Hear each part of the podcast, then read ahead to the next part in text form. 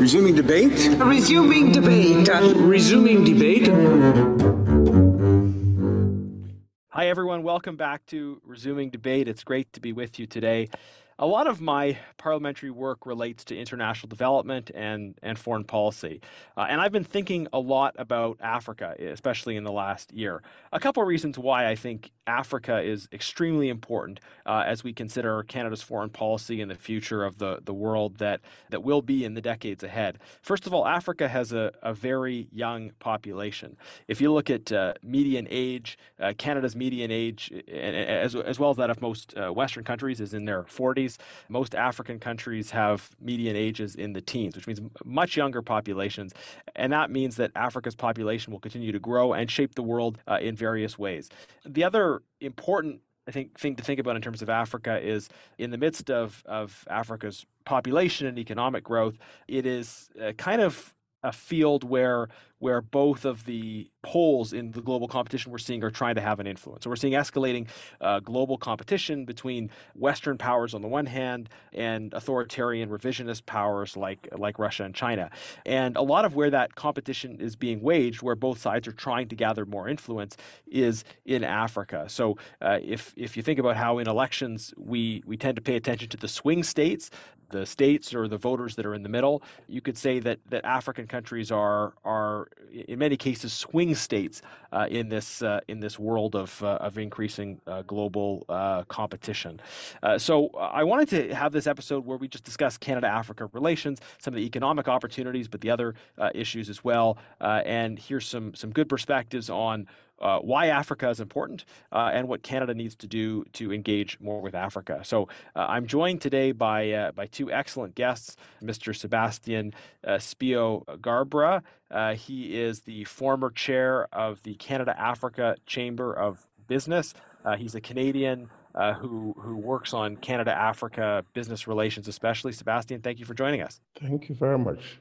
And also pleased to be joined by uh, Lawrence Songa. Uh, Lawrence uh, is uh, is not a Canadian, although he, he knows Canada and has spent time here. He is a member of parliament in Uganda representing the Ora County area. Lawrence, thank you for joining us as well. Thank you.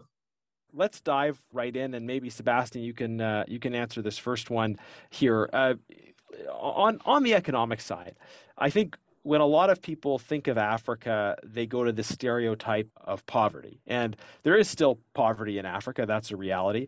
Uh, but there's also a great deal of opportunity for trade and investment that is mm-hmm. that is mutually beneficial.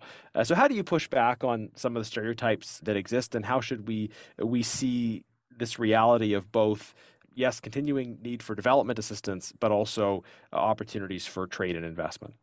I, I think, um, in, in a certain sense, um, if anything, the last three years have maybe brought into stark relief the fact that those two dichotomies can exist at the same time. So you could have, for instance, a country as wealthy and as uh, technologically advanced as China, all, all of a sudden deal with an outbreak of illness that supposedly came from, you know, uh, probably around uh, meat markets or, or animal uh, markets, so to speak. You saw how in the ensuing days, great and mighty nations like Italy, like the United States, grappled with COVID. So many people were dying, if you recall. Um, and obviously in Canada, we didn't have as heavy an outbreak as we did in some other countries. But we also saw what happened in India, um, that India also had a tough time initially grappling with COVID. And ironically, ironically, be, beyond anybody's imagination, it, it, it's still something that is a, a miracle, to, to put it in almost uh, uh, religious terms. Africa somehow dealt with COVID much, much, much better than most other countries in the world. And I haven't seen enough papers written on this. And I think there was there's something there that um, the stereotypes that we have, even those of us in the international development space have, that um, largely Africa needs help. Africa needs help, whether the help is trade or the help is aid or the help is some other type of help we realize that Africa obviously needs partnerships and it needs collaborations, but that the economic situation, the reality of the economic situation in Africa is very variegated, and that in some respects, in certain areas, for instance, as an example, in the area of uh, you know money, financial technology, and mobile money transfers, etc. Africa is way ahead of Canada. I mean, Canada has one of the highest, as you know, as a member of parliament, Canada has one of the highest costs for telephony and for internet and for telephone services. And it, it's very clunky um, as opposed to in Kenya or Uganda or Nigeria, where you can pay, you know, your grocery bill or you can pay your gas bill from your cell phone. It's something that I don't think Canadians can even contemplate yet. So yes, in, in many respects, I think that there are structural challenges clearly of education, of healthcare, of roads, infrastructure, clearly, absolutely. But the Africa story is a much more complex one. And in some respects, I would say that um, we in Canada or in the West, broadly speaking, um, want a one size fits all sort of approach because it's just easier. We don't have the manpower at global affairs or in CIDA or EDC to really deal with all the different variegations of development in Uganda or in Madagascar or in Ghana. So we tend to have broad brush uh, policies, which obscures and misses major uh, points. So I think the long and short of the answer is that yes, Africa continues to have. I'm not one of those who believes that we should be Pollyannish about the developmental challenges in Africa. I mean, you just have to drive an, an, hour, an hour out of Lagos or an hour out of Accra or an hour out, of Kampala, and you would see uh, in stark relief the situation. So even in Johannesburg, an hour out of Johannesburg. But I do think that uh, the, the difficulty for Western policy um, is how to um, engage Africa in a way that is meaningful. And I think this is where, to pivot to your introduction, this is where the Chinese and to a lesser degree the Russians have done a much better job because I think they have a much more sophisticated view, especially the Chinese, of the different opportunities and risks within Africa. And I think that their um, policies are targeted more at those uh, silos, so to speak. Whereas I think that um, for ideological and historical reasons, it's much harder for the Western countries to pivot away from the shibboleths, the paradigms that mm-hmm. we've set for ourselves on Africa. Hmm. Thank you for that very comprehensive answer. Lawrence, do you want to uh, maybe weigh in on the same point? Uh, how do you think some of these these stereotypes or perceptions of kind of poverty dominating the landscape in Africa are are limiting uh, engagement, and what are the things that uh, that people in the West, Canada, and other Western countries uh, need to know and understand about the uh, the economic and other opportunities associated with engagement? I want to thank you for the invitation, and uh, I'm also grateful that I'm able to participate. Uganda and Canada established a diplomatic uh, relation in 1962. There had been a lot of cooperation with, the, with Canada, between Canada and Uganda. Canada export to Uganda amounts to about $34 million, but import from Uganda is about 17. So there is still a gap. And if you look at the GDP, uh, for us, we are talking about uh, only 54 Canada is talking about beyond 2000. Mm-hmm. These are real scenarios. But what is important is we have some opportunities we can explore between Canada and Uganda. Much as Uganda's economy not developed, but we have resources that can be exploited to the advantage of both countries. And I'm happy we are able now to export even agricultural produce to Canada. And Uganda being agriculture economy and where majority of the people are farmers, unfortunately, most of them are smallholder farmers, we can have cooperation in strengthening agriculture. And if we can strengthen agriculture, that is the backbone of the Uganda's economy. And if we can have exports of those agricultural produce, we shall be able to sell at higher market, I mean, at higher price. But number two, if we can also establish processing facilities so that we can do some value addition of those perishable agricultural sector.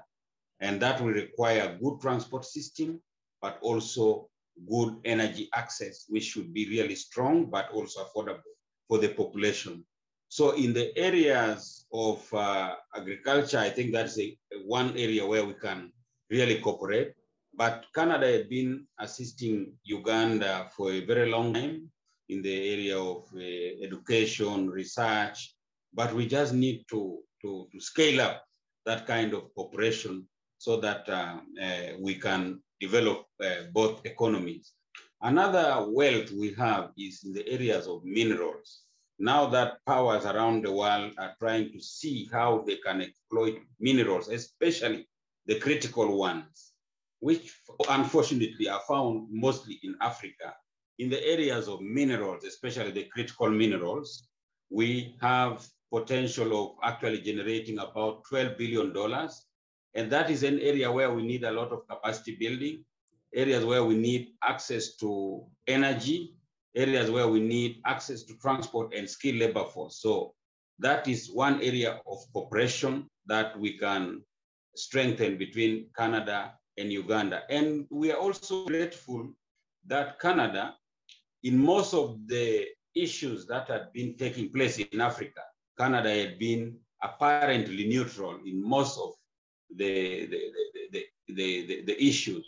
And so for us, we don't have any reservation working with Canada because we have not got any, any, any signal that Canada got involved in some issues, maybe the conflict in the region. So that is a very good strength, uh, uh, strong point, which we can also build on so that we can work in this kind of cooperation those are those are great points. I was just in Kenya last week, and it sounds like, in terms of agriculture, certainly the situation is very similar between Uganda and Kenya, where uh, large numbers of of smallholder farmers who are looking to uh, increase their yields, access uh, value added, and export opportunities you know, I, I, certainly got the sense that uh, there are times of year where there's there's great abundance, and that means uh, very low food prices for farmers. So being able to do value added export, uh, and selfishly, we need to get we need to get as many mangoes from East Africa to Canada for uh,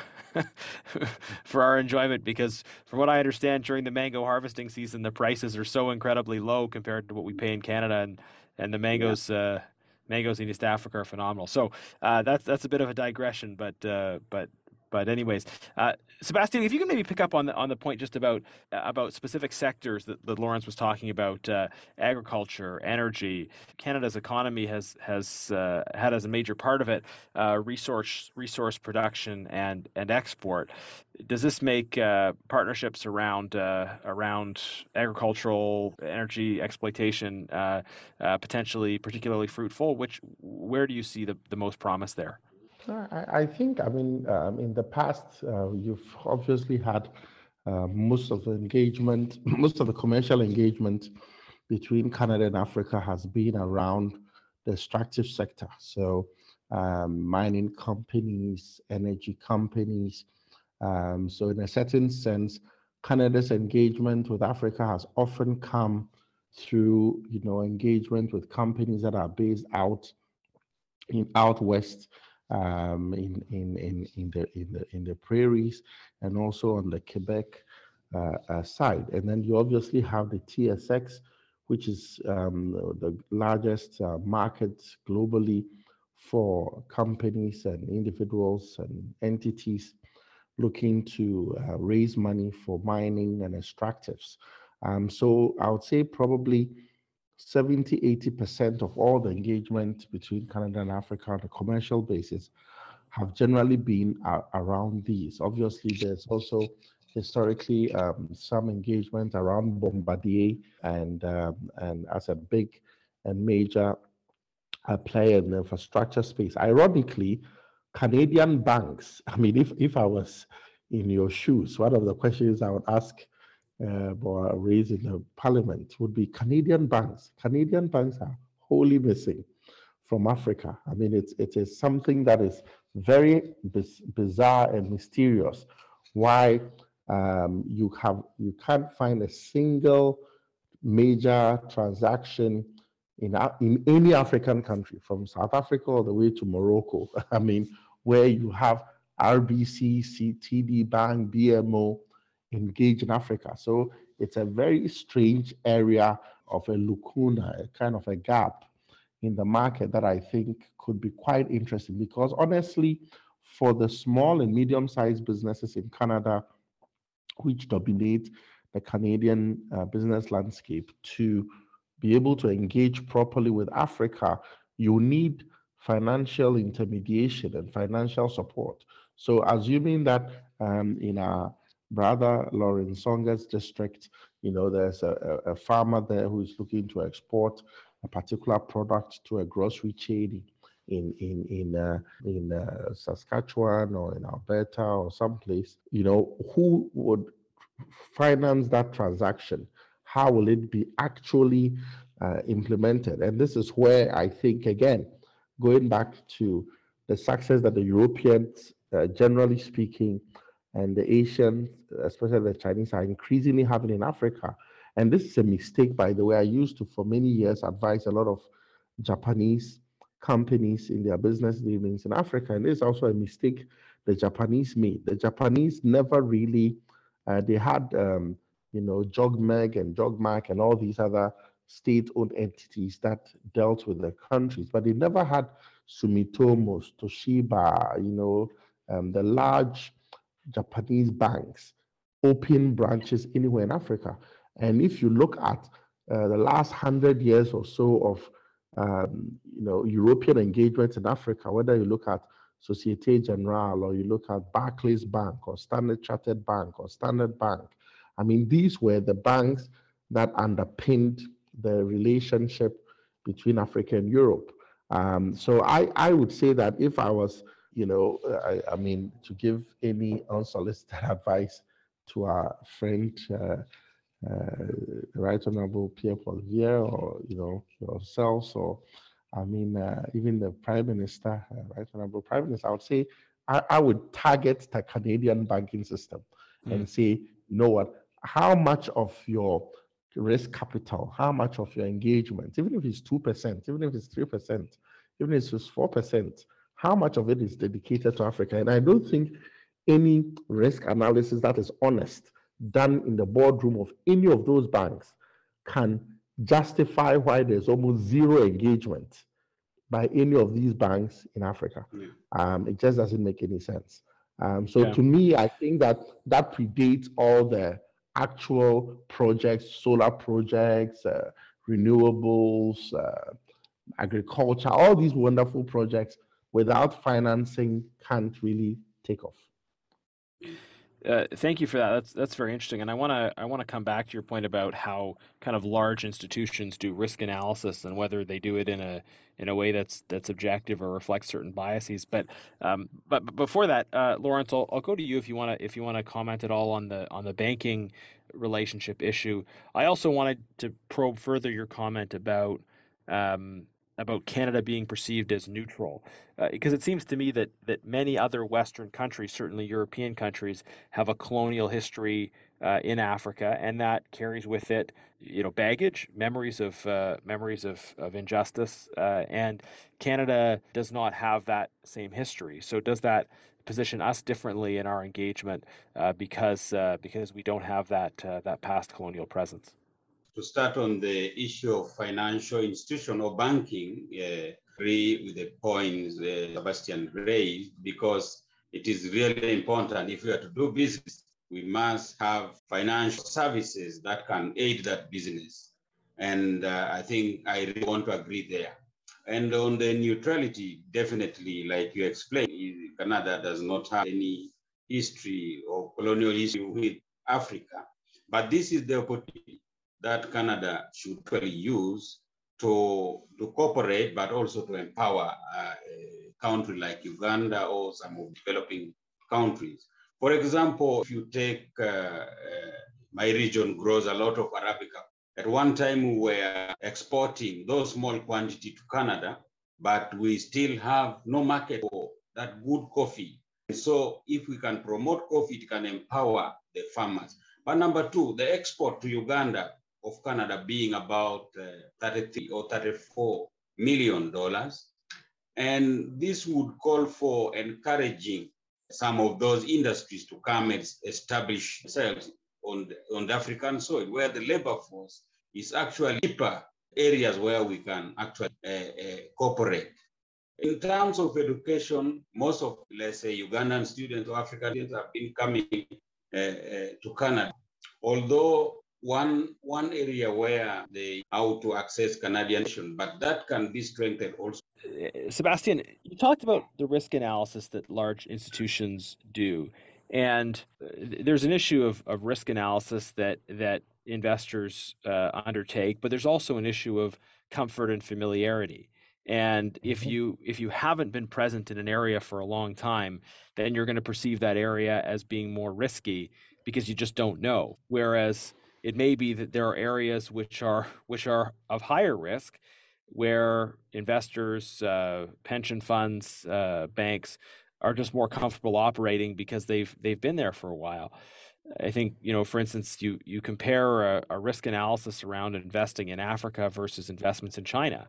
There, there's a tendency to for, to see a lot of potential in China and and to invest mm-hmm. less in Africa, um, and yet there are big risks associated with China, and there are big potential opportunities in Africa. So, what is your message to to mm-hmm. institutional investors, to banks, just about how mm-hmm. they do these these risk analyses and uh, and whether they're being done objectively or not. Thank you. My my own uh, day, daily profession is I'm a political risk analyst, and I've been doing this for almost 20 years. That's sort of my uh, my actual uh, profession. So I deal with this with this matter almost on a daily, uh, regular basis.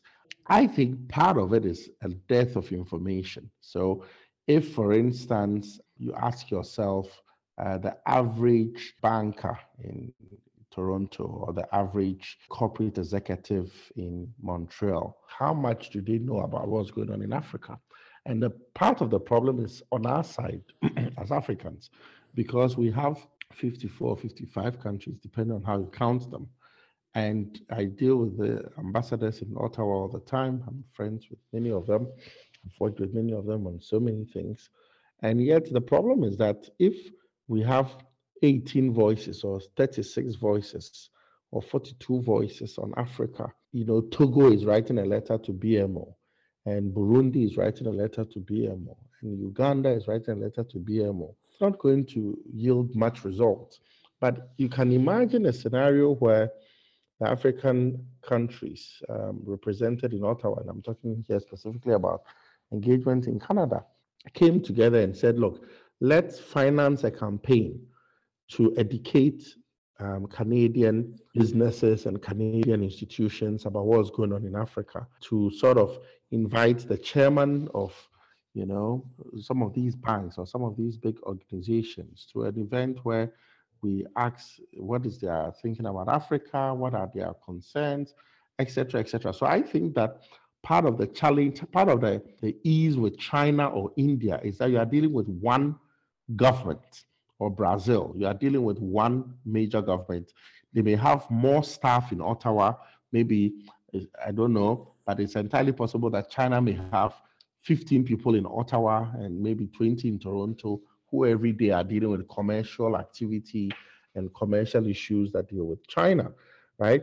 But in the embassy of Togo, you might have one, embassy of Ivory Coast, you might have one, embassy of Ghana, you might have two, the embassy of Nigeria, you might have two, the embassy of South Africa, you may have three. And in aggregate, we may all have more commercial officers in aggregate. But because everyone is selling their own story, and their story in a grand scheme of things are quite small compared to the markets that, say, China or India would have, um, I think that it makes the dissemination of information very difficult. So part of the risk bias, I don't think it's because the risk analyst or the banks or the pension funds have an inherent negative bias towards Africa. But if I'm a, I'm at Caisse de dépôt or I'm at Ontario Teachers Pension Fund and I wake up in the morning and I have a thousand different things, interest rates are moving left, right, and center, currencies are moving left, right, and center. You know, maybe I have a headache, maybe my kid was screaming in my ears at overnight, etc., uh, etc. Et if I get to my desk and there are two delegations, and there's one from Brazil or one from India telling me all the different bonds in India, um, Ontario Teachers Pension can invest in, and um, the sovereign risk guarantee of the Indian government, etc., etc. And then I have, you know, Togo and Uganda and Ghana also looking to raise something for an infrastructure project. It's more likely than not, with my limited time, I probably would go to those ones where I think I can get more out of it. So even at a functional level, in terms of pooling um, resources, for instance, why can't we have the SADC region there, the Southern African Development Corporation area, or the West Africa ECOWAS region, issuing a bond that helps to build a road from Lagos all the way to Dakar? Why can't we have maybe a bond issued by the East African community that is as an internationally subscribed bond that helps to um, finance the railway line from Mombasa into Kampala. So to me, I think that the, the newer generation of African uh, professionals and those of us who have had the privilege of working in a number of these places, we have to begin to radically um, leverage uh, sort of the regional um, networks to solve the problems. And I am a big believer that yes, we can have particularized foreign policies or particularized national policies on different things. But I think that in our engagement with foreign uh, entities, so when Africa is dealing with Europe or Africa is dealing with Canada, my sense is that um, the different countries working in silos tends to exacerbate this risk problem because to give you a final example, and I'll stop talking here. Let's say I'm the government of Congo, or I'm the government of, say, Uganda. Let's say Uganda, since uh, our brother Ugandan is on the line, um, and I'm trying to raise financing for a project in Uganda. But I go into the room, and the analyst or the financier says, "But there's some little war going on in Eastern Congo." And I see that Eastern Congo is on the border of Uganda, and I, I know that this particular project may be in the Lake Victoria region, which may affect Uganda. What do you say?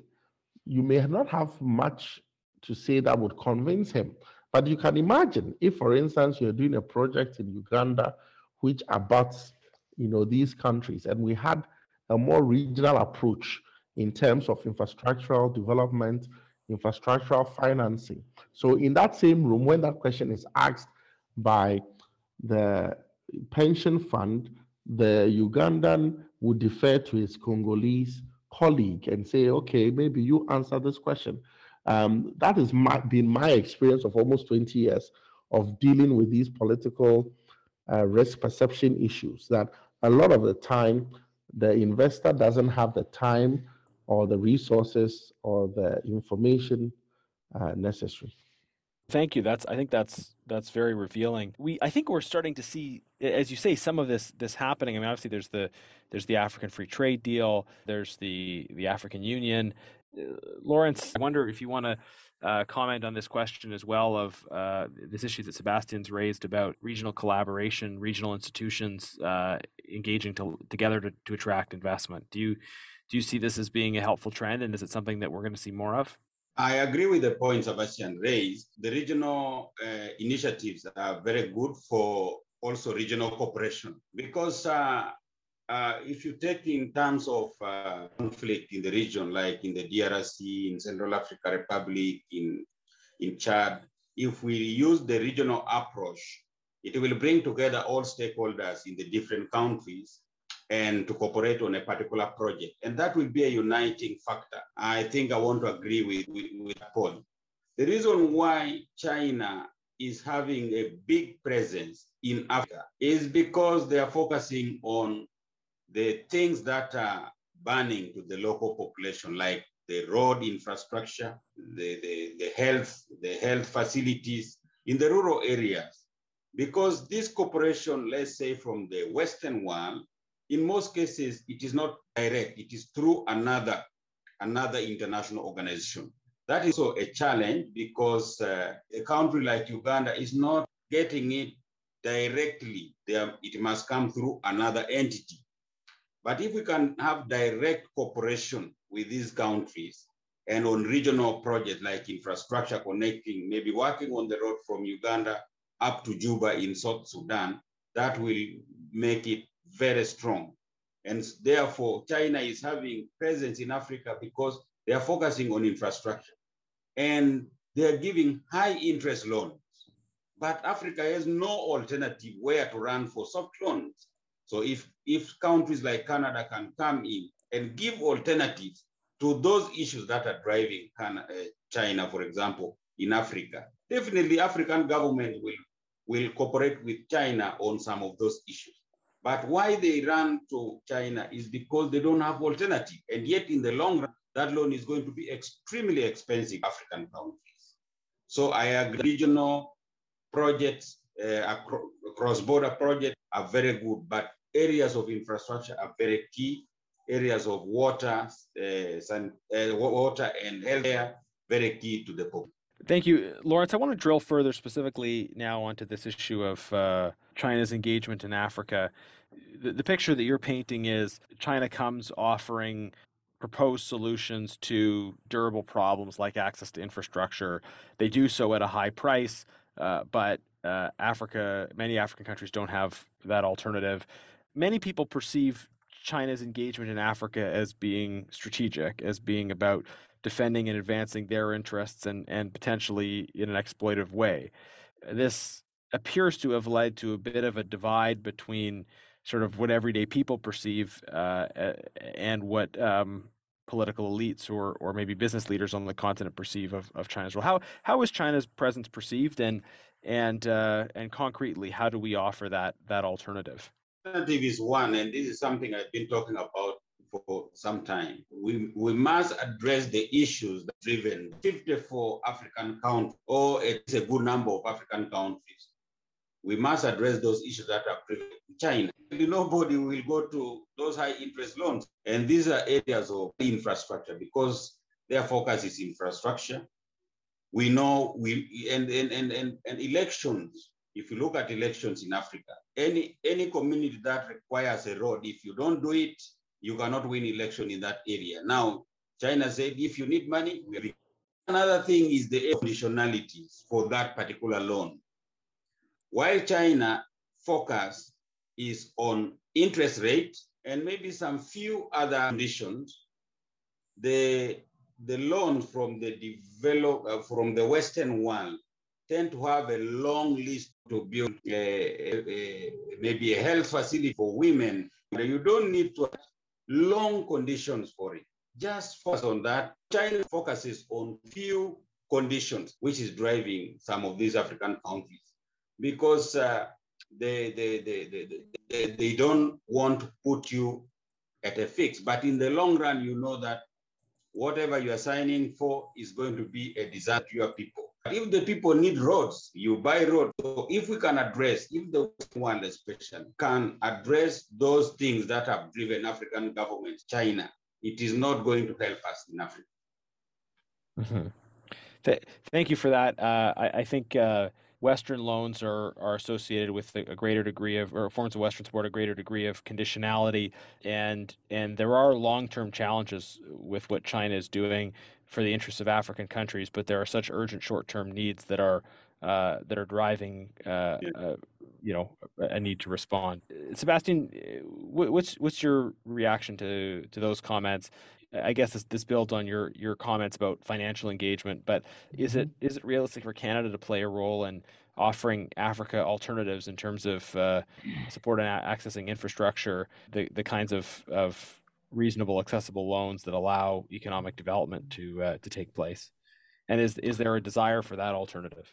I think I think there's a desire for the alternative, um, but I think that also the capacity and financial constraints uh, of the Canadian government requires that probably um, the Canadian government continues to work with uh, investments through the African Development Bank, which I know Canada has put some money in, and also probably the African Finance Corporation and other multilateral agencies that are working, um, you know, in already in Africa to support uh, trade and investment. The, the problem, unfortunately, with most of those large institutions is that they tend to support large projects, generally speaking, not yeah. small scale business, I mean, uh, projects. And 80% plus of all the business activity in Canada is small, medium sized uh, com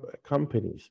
Um, so there's an asymmetry between all the money that's being pumped by Western donors and Western companies into the African Development Bank and all the Africa Exim Bank and AFC, all of which institutions I know quite well and I support, and the actual reality of how do you get somebody in your constituency in Saskatchewan uh, who is a you know a medium-sized uh, company, maybe they have 15, 20 employees. How do you actually get that person to begin to see Africa as a potential market for whatever widgets they are producing in Saskatchewan? Yeah. Or maybe it's a farmer exporting wheat or exporting grain or exporting um, you know chickens or exporting you know meat whatever whatever it is that is the principal economic activity there how do you get that person to to connect to a constituent in Lawrence's district who wants to buy that product. That transaction may not be more worth more than two hundred and fifty thousand dollars. And clearly, I mean, and again, I'm being very generous here. Um, so, assuming that you have a transaction between a small, medium-sized company in Saskatchewan, in Yorkton, or in Buffalo Narrows, or in, you know, Saskatoon, and a company in Lawrence's district, and let's say the volume of that over a mm. one year period is even say 250,000. Let's say they do five $50,000, you know, transactions. My question is there are very few institutions, either on the Canadian side or on the African side, who will support such a person. And yet 80% of all the total volume of business activity, both in Lawrence's district and in your district, is at that level.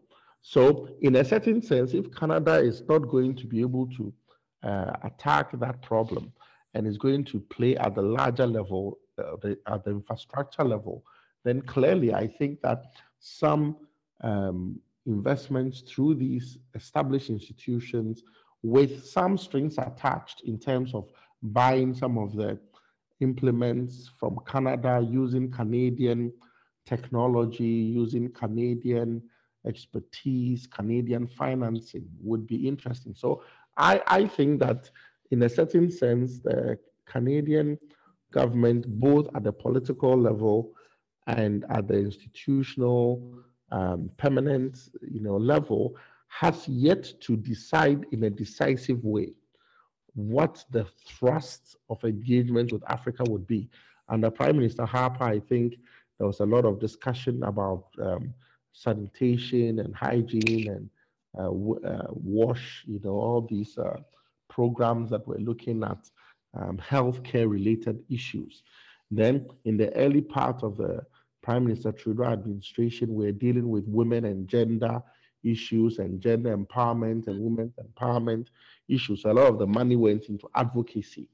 Um, and in these latter parts, I think there's a lot more discussion on trade, etc. But there's a little bit of a scattered approach in terms of what we need to do um, and where the focus would, is, has to be. So I would say that a lot of the average African business men and women gravitate more quickly to China, more quickly to Dubai, more quickly to Turkey. Turkey has become the major player in business because it's much easier for them to, with their $50,000 or $40,000, go buy the products there.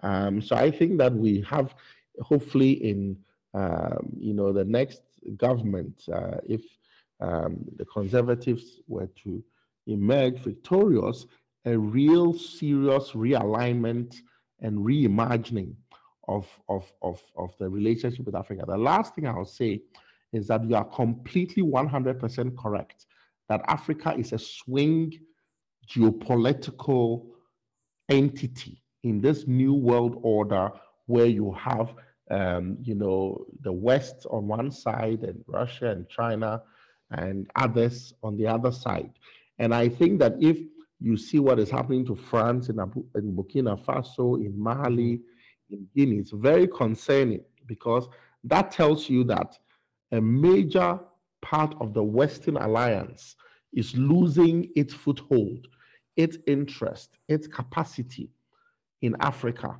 And I think that um, for us to engage from Canada with this swing region, we have to come to the table with more concrete uh, plans, yeah. uh, which will it, pass it. Yeah. yeah, just just quickly picking up on that. I mean, and I think it's it's good that we we mentioned sort of the the the French government's ongoing complicated relationship, to say the least, with countries in French West Af- West Africa.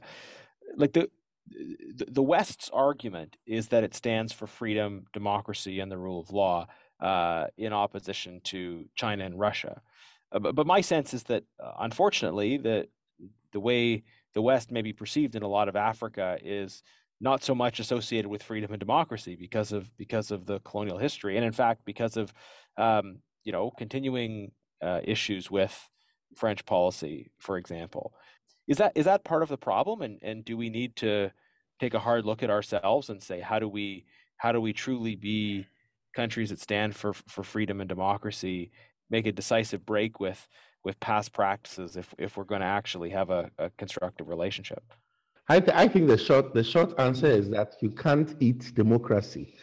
You cannot okay. pay school fees with freedom people need to pay their school fees and people need to eat food and people need to have jobs. So I think that the vast majority of Africans, whether they're in Kampala or in Lagos or in Accra or in Dakar, yes, they may like democracy, yes, they may like freedom, but at the end of the month, tomorrow is the first of February. Every family on earth, especially in Africa, mm-hmm. is thinking about their bills. And what about jobs? What about? So I think that most people, um, and it's not that they are opposed to democracy, but in their hierarchy of values, their Maslow's hierarchy of values, democracy and freedom is not number one or number two or number three.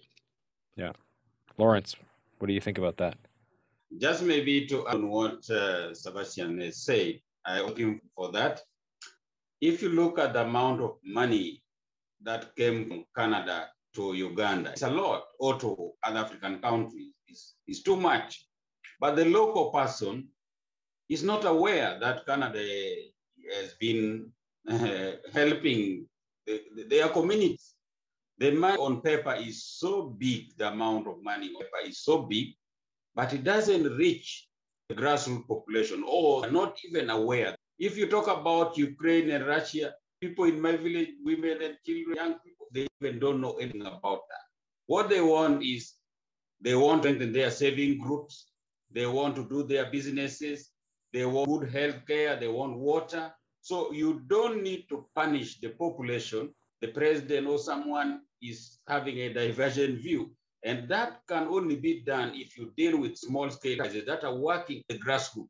In my constituency, I have 400 villages with 1,200 groups. And we are supporting them through the Songa Community Foundation to, women, integrated games and sport for young people. How the big funds, uh, what the big funds, the international community is talking about, where it is going. For us, we are working with them with the little resources we have so that we can empower them in businesses.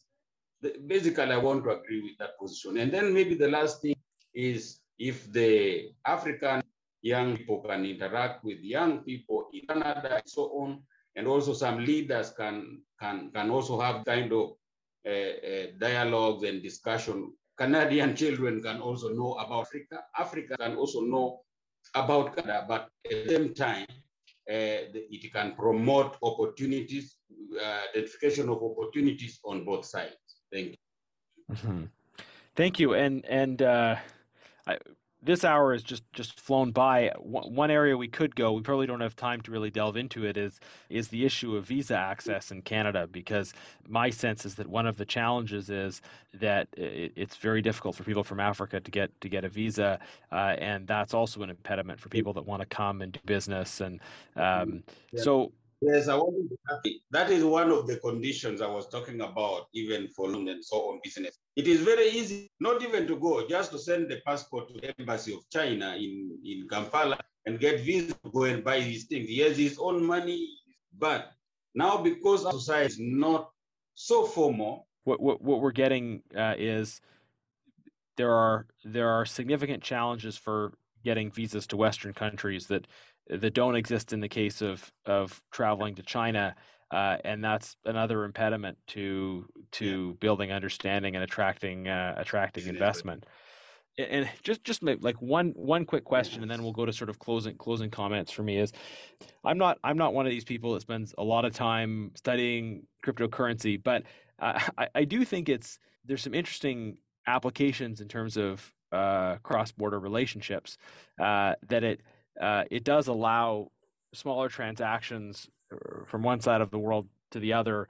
Uh, you know, using the potential associated with uh, with blockchain technology more more broadly, and within that cryptocurrency. That's that's not that's not to express an opinion about any particular kind of cryptocurrency, but just to say that the technology is there that that we do see potential for more cross border interactions. Do do one of you want to just briefly comment on on whether on whether there's the potential for for this or other new payments technologies to to make it easier for to have a kind of small business to small business or people to people economic interactions between uh, Canada and African nations.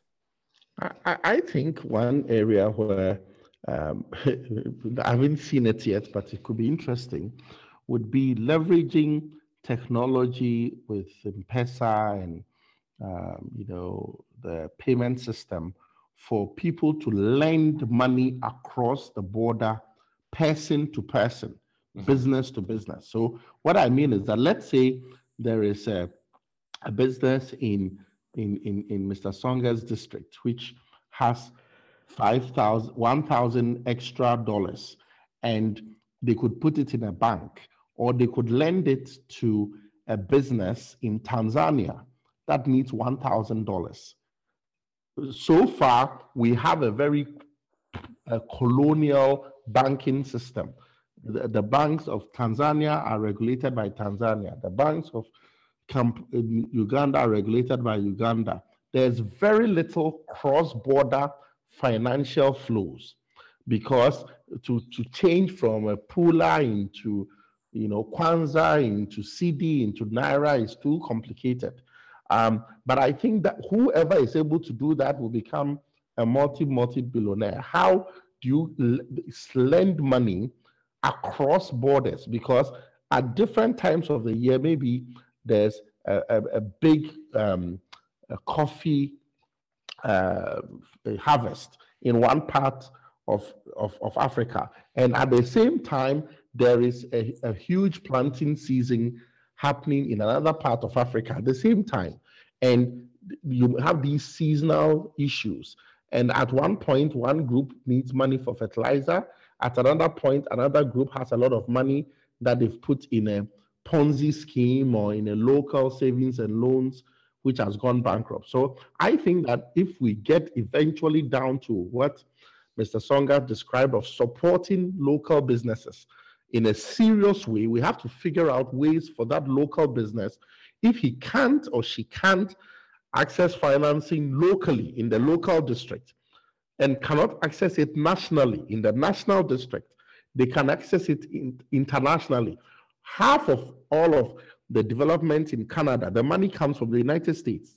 I mean, almost all the money that has been raised into major infrastructural projects in Canada comes from the United States most of the money that is raised for most infrastructural and business projects in Canada come from China or Japan. But at that level, it's very easy for a guy in Silicon Valley to go to Japan and raise $10 million for a venture. And without cross border flows, easy cross border flows, most of what we now call Western civilization would, would have ceased to exist. And in a certain sense, we are sitting, Africa is not a poor continent. Africa is very rich. But the problem is that we are not able to trade amongst ourselves. The roads are terrible. We are very, uh, it's up until about 15 years ago, we could not even communicate with each other. The, the cost of uh, communication was impossible. Up until uh, uh, Ethiopian Airways and uh, Kenyan Airways and a few others started doing very good work, we could not even travel within Africa. And I'm adding another aspect that we should be able to lend to each other within Africa.